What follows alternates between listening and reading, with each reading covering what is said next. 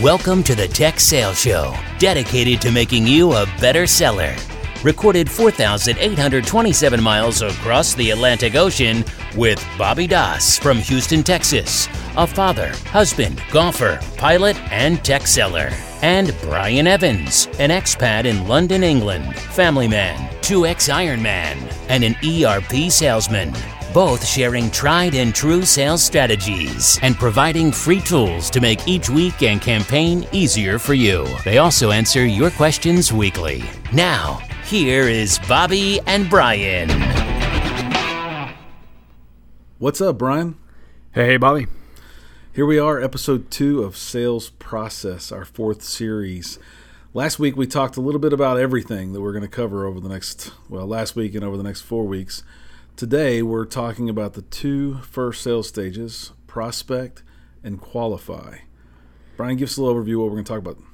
Yeah, indeed. So, um, prospects. I mean, I think we all look at this as uh, when we when we started talking about the territory plan as part of our second series. We always talked about you know we never have enough prospects. We're always looking for more and qualified leads. There's a comma in between there, but more and and qualified leads. Um, so really, this episode will be all about how do you uh, build up more prospects? How many is enough? Um, you know what what kind of events could you do to create some demand gen to bring new prospects into the pipeline? Uh, we're going to talk about qualify. We'll talk about a number of things. I, I, I, think a lot about qualify in the in the business I'm in and the job I'm in. Um, you know, qualifying your prospects before you engage in a lengthy sales cycle that could be, you know, sometimes as small as six months to as long as two years for a sales cycle. Qualifying is incredibly important. Uh, so that's one that's near and dear to my heart. Yeah, so we'll jump right in, and I'll, I'll kind of talk back, and, and you talk through with me. You know what what do you do each quarter or each year? I kind of go through yeah. a, a, a, personal process where I'm trying to really help my boss set my quota. I'm still going through that this year. I'm in, in month four almost, um, and we're still struggling with that. But the net of it is I, I, I, go through a process where I take my assigned territory, and, and it's been different many times, right? Where I have 200 accounts or I might have six accounts. This year I have had uh, seven accounts, but it's kind of rolled through really a total of five at any given time. But I go through a process of call, what I call what's possible. I literally create a spreadsheet called what's possible, and I put every opportunity that I could possibly sell a customer into this spreadsheet with a dollar amount, a realistic dollar amount, right? It's not like I say, well, if I sold them the house and the kitchen sink, it's going to be $17 million but it's really like if I could get my foot in the door in this work stream or this product line and they, they really bought it, what would that what would that ultimately be worth to my revenue stream? And I put that dollar amount in. And I, I go down the line with literally everything that's possible. Um, and then I try and weight some of it, just gut feel and, and historicals, that sort of stuff. And uh, at Microsoft, we did a lot around renewals and true ups. That's a great process. And I find out what that overall number is and then I start talking through with my specialists, my friends, my peers. But that's kind of a, a, a gut pipeline that I start with uh, at a at a beginning point of a year, and share broadly with my teammates. How do you yeah. go about just like figuring out really where to start the process? It's not even we're like almost even pre prospect at this point, I guess. Yeah, so I look at it uh, some similarities, some differences. Uh, last fiscal year for us, we had territories that were based on postal codes and really, if you break it down, it's more like regions than postal codes. And then when we flipped to the new financial year, we switched it to be more industries. So we got to pick the industries that we wanted to uh, go after. Um, so I got a chance to kind of pick which territory I wanted to go after, which directly aligns to the kind of prospects that I want to be working with. Um, so for me, instead of kind of looking at what our company message was about what industries we're going after, I looked at it more as to what success have I had in the past? What industries do I enjoy working with? What industries have we successfully sold to recently? Not just kind of what the, what the company message is, is what do we have real tangible wins in? Because I want I want my workload to be focused on those types of customers. And then, like you said, then it's a math equation for me. Then it's I know again, much like what we talked about in the territory plan, I know that it's going to take me to get to my number. Um, I need to have a good 20 opportunities that I'm working on in a given financial year because I know so many of those are going to fall off. We're going to qualify out of those deals before they actually turn into something tangible. Yeah, and I think we talk about this a lot, but we're talking to a breadth of sales people, breadth of type mm-hmm. of sales seller. So if you're an inside rep, you might have a meeting goal. You might have a get to 20% handoff kind of goal. Whatever that goal is, you're going to need a big bucket of these prospects, this this prospect number that you can go after and go get. And, and none of us have enough. We'd all like better leads or good leads, um, all kinds of stories around leads. But the best way to create that, but that very first stage of the sales funnel is for you to do some of your work, find out what is possible, whether it's industries or whether it's total sales opportunities, and figure out how you're going to get that. And then once you have that, that should guide you throughout the rest of the year, maybe a quarter. I have some stuff. What I did this year was I put three, four columns. I thought, what could I get in Q1, Q2, Q3, Q4? Because I knew that stuff that had really my customer had no knowledge of this technology. I was going to have to do two or three quarters worth of education to have a shot at a small opportunity in Q4. But even was thinking out next year, if I got a, my foot in the door, how could that thing grow? Um, I say it's probably been 18 months ago that I, I read a book when I kind of was a sales manager midterm in the, the Dell EMC merger, and it was called New Sales Simplified. And I'll put a link uh, in the show notes. It's a great book to give seasoned veterans and then new sellers a way to think about how do you go find those new opportunities. It's not like a new sales rep opportunity book. It's more about here's the things you should be doing. Here's how you should block time on your calendar and it's really a good book. Uh, I, I, appreciated what all it taught me. A few cheat sheets you can cut out of that book. Uh, I highly recommend it to anybody who's struggling with that prospecting world. Yeah, it's like you said, we've got a number of listeners that are in the inside sales business right now and we all we've all been there we know how challenging that role can be because you're you're constantly in you know new prospect pursuit mode all the time. And what's really good about that book is it talks a lot about selecting strategic accounts. So if you're in inside sales or if you're in um you know an even an outbound sales role to where you're targeting kind of a huge swath of, of prospective customers, uh, the book talks a lot about selecting strategic target accounts that give you the best chance of winning. Um, so even if you're in the middle of a fiscal year or if you're about to start a new fiscal year, sometimes it can be refreshing to just take a step back and and and being thoughtful. Am I am I targeting the right sets of accounts? Am I investing my time in the right areas? Yeah, I like that a lot. And you made me think about something. You know, if you if you took out I'll use a triathlon example because you're a triathlete. If I wanted to run my first triathlon, well, let's even change it to a marathon because we both experienced this. If I'm yep. going to run my first marathon, how about I pick one in the hilliest city in the state of Texas, which is what we did.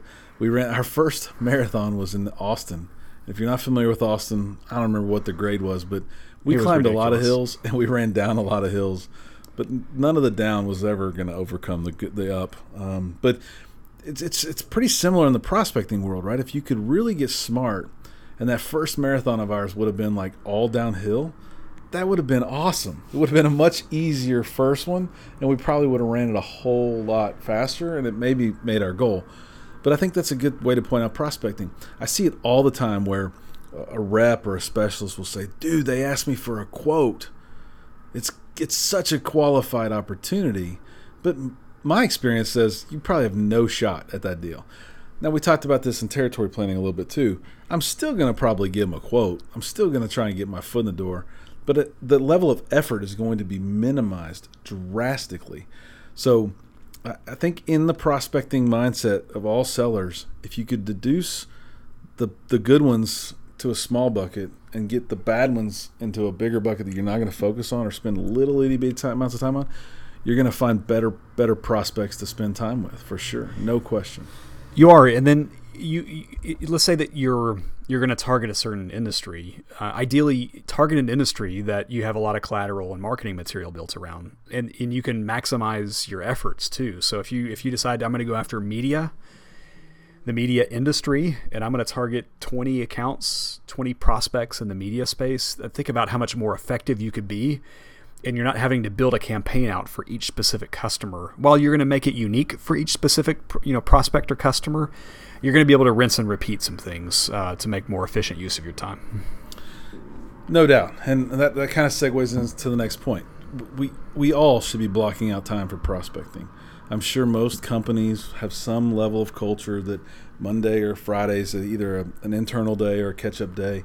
I try not to block two days of my calendar for, for non customer time.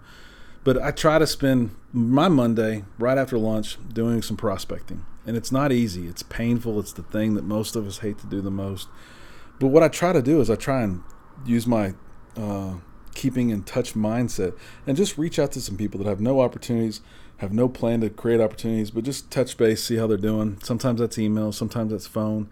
Uh, maybe I reach out to partners. Maybe I try and coordinate some time with my specialist. But I try to spend at least two hours on Monday afternoon doing some sort of prospecting. And it's surprising how much that time uncovers. It not necessarily uncovers the next million dollar deal, but it uncovers activity. It uncovers the next lunch or it uncovers the next uh, roundtable with a partner that, that, that those those times create the pipeline and the, the prospects that I'm looking for. How about you, Brian? How do you think about prospecting and or that prospecting time?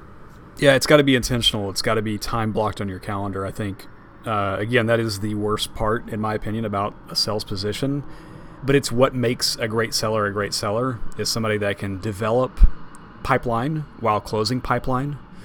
That's that's like the um, that's the uh, ace that everyone's looking for. Someone that has the experience and Bobby, if you're hearing a little bit of overhead noise, you know that the flight pattern in Windsor has uh, a lot of a lot of planes going overhead, so we're getting a lot of that today. Yeah, let's be clear. That's not just like a small airport. That is London Heathrow Airport London that Brian Heathrow. lives about five miles away from. So, uh, pretty interesting.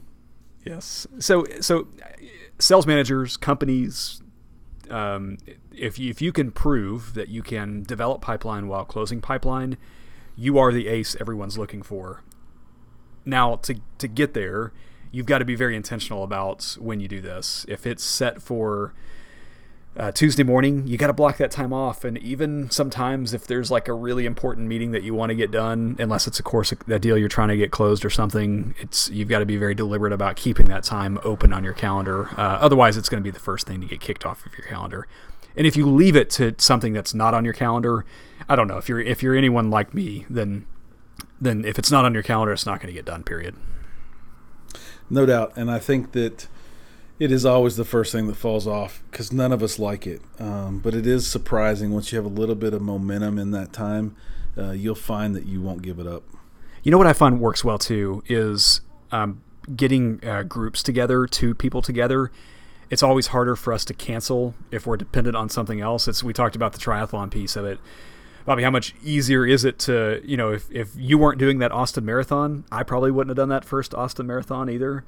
So we no had doubt. some kind of joint dependency on it. What I find works well too is uh, if it's partnering with your inside sales rep, with your outbound sales rep, uh, somebody you know is a top prospector, and just block off a, a, Tuesday morning or a Wednesday afternoon and work together for two hours. Maybe you share an industry that you're working together in and set some time together to say, okay, let's build some messaging to go target these prospective customers with.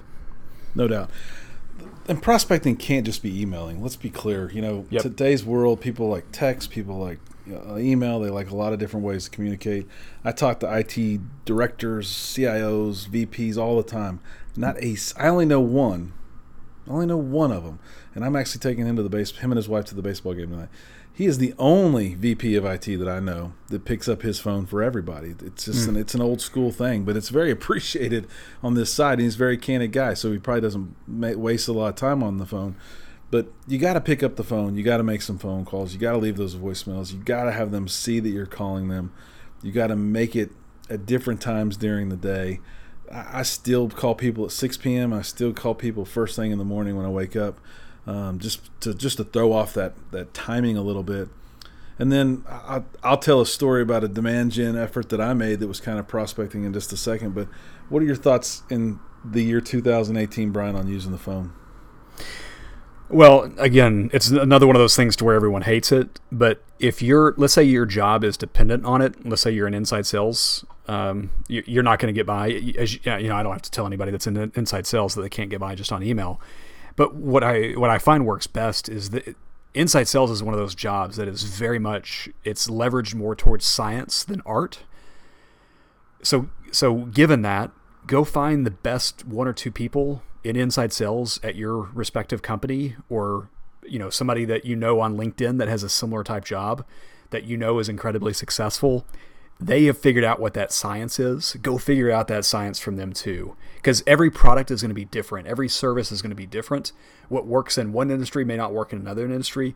So go talk to the people that are incredibly successful. So to bobby to answer your question you, you can't survive without it. Even if you are in outbound sales and you have a, a team of inside salespeople, you're still going to have an opportunity that you're trying to qualify that you need to be able to up level. Maybe you're starting at the finance director that you need to get up to the CFO. That's going to require a phone call. That's going to require a, a well articulated message.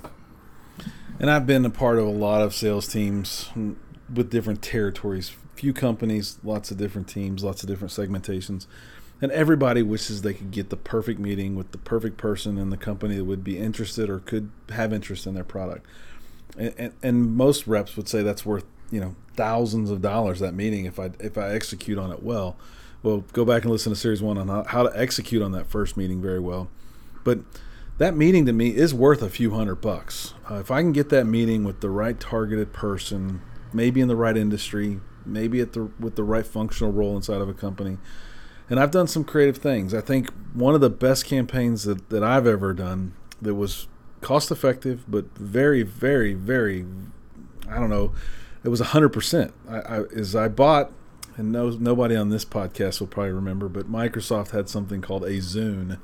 Let's say that was four years after the iPod and looked a really lot like an iPod, and they don't make them anymore but I have a few classic versions in my drawer somewhere. They're collectors now, Bobby. Yes, yes. So the Zune was a, a, new new thing. Microsoft put their foot in the door and tried to tried to come out with a music player. But what I did was I went out and I bought 20, 20 Zune cases. Um, of course, I expensed them. They were probably all twenty dollars each. Put them in a FedEx envelope with a letter to address to the CIO of some of twenty underpenetrated accounts that I couldn't get into, in a commercial type role. So I put the letter and I put the Zune cover in it. And pretty much at the end of the day, the letter said, if you'll give me 30 minutes of your time, I'll bring you a, a Microsoft Zune to put in this case and you, you'll have a Zune. And it was enough to grab people's attention. All 20 of those people got back in touch with me. Those are people I had been cold calling, those are people that I had been emailing. And that Zune campaign worked. I've heard many other ideas like the remote control or the controller of a remote control plane or a drone or those sorts of things. I think you got to keep it simple. I do think FedEx is a great way because someone has to sign for that stuff. Um, and the entry level, the entry cost for me was twenty dollars per customer, but I had to go buy twenty Zunes after that. But I got sure. twenty meetings with CIOs for the equivalent of two hundred fifty bucks.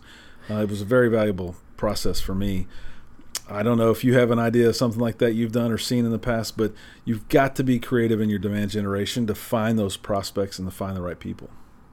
Yeah, the you know if, if you just do the simple simple math, uh, what's the gross profit your company earns off of a single deal?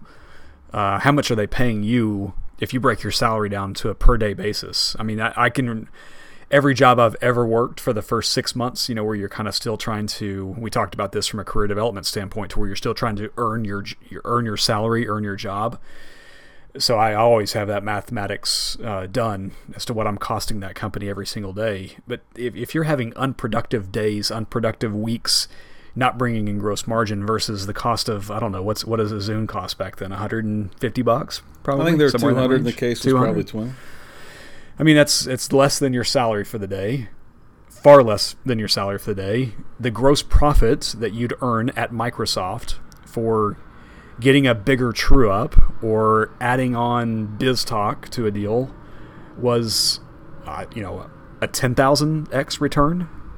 Oh, I mean, huge. it's a yeah, it's a huge. massive return. So, so th- I think about it a lot that way. I, I try to do nice restaurants. That tends to be, you know, everyone has to eat. Everyone has to eat a nice lunch. So I try to find a a really nice restaurant near their office, and I'll let them know, hey, I've got reservations for four, and I've got two prospective customers joining me and our vice president of uh, product strategy. How, you know, would you like to join us? Um, so I try to make them very easy, low barrier of entry. I, I tend to try to find stuff that's in or around their office because I personally don't like to kind of go out of the way. I don't like to do evening events. I try to find stuff that's kind of during the day. But everyone's uh, everyone responds to stuff a little different though. Yeah, so the, I guess next demand gen we'll, we'll, talk through a little bit, but it is those type of events, right? And I've heard some creative ones lately. I live in Houston. Uh, you know, I've I've had a gun range event. I've had a skeet shooting event. I've obviously yep. been to, to golf many places with customers. There's a few fishing trips going on right now, spring, early summer on the bay. Trout are running through through Galveston right now. Uh, any of those things are, are are an opportunity, but I find it more often than not today that customers are going to a lot less of those type events, and we've got to be creative. They've got to be worth their time. I had a I had a customer tell me, and I do this. I ask them a lot. What would get you out of the office? What would have you come?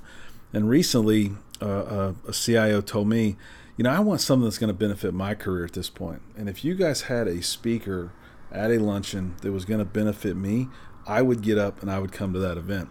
And it, it wasn't a product demonstration speaker. It was someone that would benefit their career. And they, they brought up a couple people that they had heard speak in the past. Uh, if I could get Malcolm Gladwell to an event, I bet I could get a lot of customers to that event. We talked about the author of the Challenger sale. Yeah, Matt those Dixon. type bigger names would be people that definitely customers customers would come to. So yeah, and, and, there are a, there are a ton of sorry Bob there there are a ton of these type of people like so Bob you and I are big fans of Ryan Holiday as well. He lives in Austin, Texas before Ryan Holiday became a guy that can draw twenty thousand dollars a day for uh, for his time, he was a prime person to have uh, do an event for. These people exist in every market that you're in. They're like kind of a maybe a second tier or a third tier type author. They're available. They want to promote and sell more of their books or whatever it is that you know consulting services they sell. These are also it's a it's a great idea, Bobby. It's those are great people to draw customer events to no doubt. And if it's not an author, there's a lot of other people that are industry experts and those sorts of things that I think customers would come see. So enough on prospect for the day, Brian. Let's jump right into qualify. So qualify is a little bit more scientific for me, probably you as well, on at what point or at this point I'm going to decide really is it a real opportunity or a fake opportunity. Now that doesn't mean the customer saying yes I'm going to buy your products from you, but it it, it kind of is the budget, timeline, need kind of thing, right? Um, so at this point, I want to start asking some of those questions and start getting some of those answers to those questions. Too often, I think uh, it's clear a guy gets asked to do a quote, and what happens when he gets asked to do that quote, Brian? Just whip it up as quick as he possibly can. Wants to be responsive. Wants to show that he's on the ball and a hardworking guy or gal. Is that a qualified opportunity? Oh, of course. I mean, it's qualified so far that it's going to burn a bunch of your time. Exactly, and it's going to you're going to grind and waste a lot of time on those more often than not. So, while it is an opportunity, there's a few things you can do to qualify it. Now, maybe not so much in the RFP world, and I get asked this question uh, by reps from time to time, and just got an email the other day from one of our listeners. You know, how much effort should I put into an RFP that gets dropped in my inbox? You know, RFPs are a way for customers to do their due diligence and, and have the vendors do a bunch of work normally. But if you weren't involved in the pre work for that RFP, you're probably way behind the game. Doesn't mean you should take a shot, but it would be in that bucket of not good prospects, probably, instead of in that bucket of really good prospects. It definitely, I've had, I, I was just talking to one of my peers about this just last week. I've, I have, we've had so many RFPs kind of dropped in our lap, and we've had so many RFPs that we've helped to create ourselves.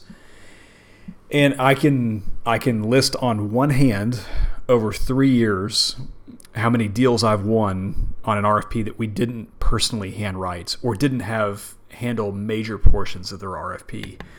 It's risky. It's a risky investment of your time. Uh, it's certainly not qualified. There's certainly a lot of uh, trades that I would want to make to measure uh, how qualified this could this really is. Yeah, and I also hear reps say, well, I just won't put my best foot forward. I won't do all the hard work, and then uh, we'll see if we can't win it. Maybe we'll we'll do a low ball price. That ain't gonna get the win, right? It's almost deciding: Am I gonna put 120 percent effort into this one that I didn't get asked didn't get asked to help write, and and really take a shot at winning it, or am I just not going to respond? Look, not responding is okay. Yeah, and and you, and you you have to be okay with giving up some that you might lose, um, uh, that you might have won. I'm sorry. So, for example, there was a there was a deal that I was adamantly saying, Bobby, we did not need to respond to this RFP. We have been brought into a deal that's being influenced by another vendor. We are column fodder here. We are wasting our time. We should not be involved. I we we still press forward. Uh, the account executive still pressed forward, filled out the RFP, did the demonstrations. I was a little bit kind of kicking and screaming through the process, admittedly, and we turned around and won that deal. And that's a deal I would have lost. Um, nine times out of ten, I would have lost that deal. So you have to be okay with knowing that there, you know, it's scientific in that you have to know that there are going to be some areas that you have lost deals that you could have potentially won, but you have to know that you're investing your time in the right kind of deals. So those are going to be far and few between. No, no question. So, for me, I I believe, and I shared this with a mentee recently, that the qualify stage is where I start my work back plan and reverse timeline. And if a customer doesn't want to participate in that reverse timeline or work back plan at that stage, I I would say we're way behind the eight ball on that that opportunity. So what does that mean? That means if a customer says they'd like to see my product, they'd like to see a demo, they you know I see this opportunity, they want a quote. I start working through what happens after that. I don't just go to that next step of doing the demo or creating the quote. I'll say, okay, once we do that, if that's successful, what would be the next step in your process? We'd want to demo it or we'd want to we'd want to prove a concept of this product on, on site. Okay. How long would that have to last for you? And of course, I'm abbreviating this process a little bit. Of course. I, am building this timeline and I, I try to build it at a 30,000 foot view at this point where I'd like five, four or five stages, steps in this. Okay. You want me to do the demo, then you're going to want to prove a concept, then you're going to run that proof of concept for 30, 60 days. Okay. If that proof of concept successful, I assume we will have already been out in front of contracts, budget, all those things, right? Yep, okay. And then you'll buy it by what? And they'll, they always say, well, we're not going to commit to when we're going to buy it. And I tell people, you can still get a timeline. Is that this year or next year? Well, it's a next year thing. Okay, so by December 2019, you're going to buy my product if those five steps occur in a good way. True or false? True. And this is probably a low level person. We've had that conversation, but I'm going to replay that back to them and get them to agree to it in an email before I do that first step that they're asking me for, whether it's build a quote or do a demo. And the, the goal there is to get them to say, Yeah, I'm engaged. And if they're not power, at least they're engaged. And once they're engaged, I'll do that first step. But the first little chink in that timeline that we agreed to, right? Let's get the proof of concept out here. Ah, we don't have time to do a proof of concept right now. We're a little busy. I would say that's an unqualified opportunity, and I won't let I won't let an opportunity that I'm managing leave that sales stage until we get through that second step of a reverse timeline or a work back plan. Yeah, it's it's a, that's a great example, and I, and so let, us further that example. So what I often get, Bobby, is um, the customer kind of says especially if we think we're kind of being brought to a table that's being led by another vendor. Uh, the, the, customer would say, "Yeah, what we're planning to do is, um, you know, we want to we want to see, you know, we want to demo, then we kind of want to get our hands on it and, and test it out and see how it looks and feels with us driving it." And then we're going to put together a little bit of business case internally, and then we're going to take this to the CFO, and we're going to bring him three options. And the CFO is going to pick uh, ultimately, and they're they're going to be the ones that sign off on it but we're going to bring him or her uh, three options. And so, eh, you know, like you said, Bobby, you're kind of measuring through this entire process what's working for you and what's not going to work for you. That's one that doesn't work for me ever. If, if we're in the position to where we're blindly going to be put in front of a CFO to make a decision on our products purely based on price, when there's you know there's no way you can translate value on a one paper you know a one slide PowerPoint presentation or a 50 slide PowerPoint presentation so I guess my point of it is you've got to really rationalize their process and their intentions to take you through from beginning to end, and then start to challenge it and say, look, I, am in with you. I want to demo this product to you. I want to go out next week and demo this product to you. But here's what we got to do first. We got to do some discovery first. Let's get that on the let's get that on the books. How about next Tuesday at three o'clock? You know, get their buy-in for that. Okay, let's let's get the demo in after that. We need about a week and a half, two weeks to prepare the demo for you following discovery. Okay, let's let's do that. Let's get that on the calendar. Okay, it's going to be important that your CFO, since he or she needs to see three options, the pricing for it, it's going to be important that he or she sees our demonstration. And if I get them bought in all the way to that point and that's a no, I'm out. So I, you got to think about every step of this and how can you influence this process to, uh, and then really it's it's kind of a pre-qualification for you to know how you're going to stand in the at, when it comes down to actually uh, winning or losing this deal. Yeah, I, I would uh, include a little bit that we we again know there's all kinds of different sellers out there. So yep. uh, if you if this is just scary as scary can be, think from the perspective of the buyer. How do you buy stuff? And I guarantee you, if you put yourself in the buyer's shoes, they would need to get buy in from the decision maker before they could pull the trigger. So make that one of your four or five steps, even if it's a small deal. Uh, can we have the person that's going to write the check be in the third meeting? Something to that effect, where you're putting access to power as part of this qualify stage. And then when you find out that they're not going to give you access to power, run from that deal. You are never ever going to win. No doubt. So, so Bobby, I think uh, the things I talk about, I think about first are are they open to my approach and my process? And there's there's a great excerpt from the book, the new Sales Simplified book, and I'll just I'll run through it real quick. It says when I hear a salesperson talk about presentation, I've learned to ask a series of questions. What kind of discovery work have we done? To whom are we presenting? What do we know about them? That is, the people we're presenting to. Why are we being asked to present this? And disappointingly, he says, this is Mike, the author, the response he regularly gets is that the process that the prospect has asked the sales team to present a set of capabilities overview, and we've agreed to it. They've not done any sort of discovery. They can't answer the questions, but these are such critical blocking and tackling things. And this doesn't matter. It doesn't matter if you're selling um, printers or uh, high-end server equipments or ERP systems. Uh, if you're not doing some kind of basic discovery, basic qualification, running some tests, running some traps in it, you're going to waste time on a deal that you could never win in the first place. To that point, Brian, I hear reps always complain that's just too much to try and understand before I go do that first demo. But I would also say that's the biggest reason why they're chasing and watering a bunch of dead plants because they're not doing those few steps.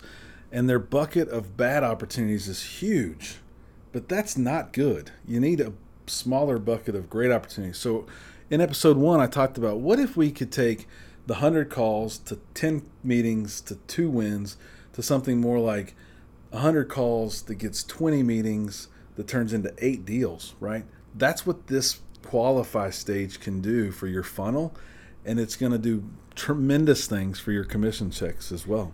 And it's going to feel risky, and it will be risky actually. In fact, I gave you the example of the deal that if we had not pursued, we would I would have walked away from it. We would have lost.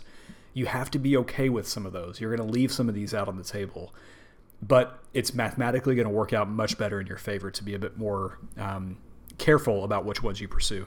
And you don't have to you don't have to pepper the customer with like like an interrogator. You don't have to give them the third degree. You know, I give the I talk about this all the time with the team, and I, I say, you know, I, I, I kind of come off more difficult or challenging when I'm internal than I do external. When I'm talking to the customer or the prospect, I'm saying I want to show you the demo. I want to engage in this process. I want to earn your business. But here's the conditions in which we have to do it. I need to do some discovery. I need to, you know, Bobby, you, you talked about the timeline. When are you going to buy it? Like, tell me about the last time you did a project like this. You know, how long, you know, how long does, what kind of, what does the, the approval process look like? You know, who internally has influence over a project like this? You don't have to be an interrogator like they're a prisoner here, but you need to, you need to get some, some questions answered. I will also say to that point, you don't have to ask all these questions one right after another. Yep. Once you get good at, uh, at using a sales process and managing yourself to these stages and the things that you want to accomplish in each stage, you can accomplish some of these things outside of their stage. So maybe when you find the prospect, in the prospect first conversation, you can talk about timeline, although it really is the part of the qualify stage. Those those can be spattered around, but the key is if I don't have a path to a work back plan or a reverse timeline, I won't move a deal from qualify to the next stage. And it's critical. And people all the time will say, "Oh, this deal's about to close," and I'll go say, "If you talk to Power." and they'll say no not yet but we're going to in the in the close meeting i'll be like well you're probably not going to close this deal in the timeline that you think it's going to close yep and so this goes for else? yeah this goes for whether you're selling let's say you're brand new at cdw uh, or shi and you're selling replacement printer ink for a new customer for cdw or shi you still need to know hey if you're going to make a switch on this who you know, is is this something that you kind of make your decision on your own for? Do you, or does this need to run up the chain to someone? Do you make this decision purely based off price? This goes for a product purchase that could be uh, two hundred dollars or two million dollars. But you know, of course, on the lower end, you're going to have a, a, smaller series of interrogation type questions. But you need to have what is that list? What does a qualified opportunity look for you? And the best way to do that is to talk to your successful peers and understand in what circumstances do they win and try to mimic those circumstances in your own sales process. The sales process can be four sheets of paper long with 30,000 questions, or it can be a single sheet with 12 questions. But find that process, follow that process, and up to qualify, just have a few questions, understand their buying process, and have some sort of a timeline so that you can see when that opportunity starts falling out of that timeline. So let's call it there on qualify. We've talked about uh, prospect and qualify. We've shared a couple books. We'll put them in the show notes. We'd ask you to click through and buy them from our site to support the Bobby and Brian website and the Tech Sales Show. We would greatly appreciate it. Next week, we're going to jump into develop and solution, stages three and four of the sales process that Bobby and Brian follow. Thanks for joining us. We appreciate you listening. Please tell a friend about our podcast. And until next week, I'll say thank you. And don't forget, average is the enemy. Thanks, everyone. Thanks for listening to the Tech Sales Show with Bobby and Brian. Subscribe to their email list by going to bobbyandbrian.com and follow them on Twitter at Bobby Brian Sales.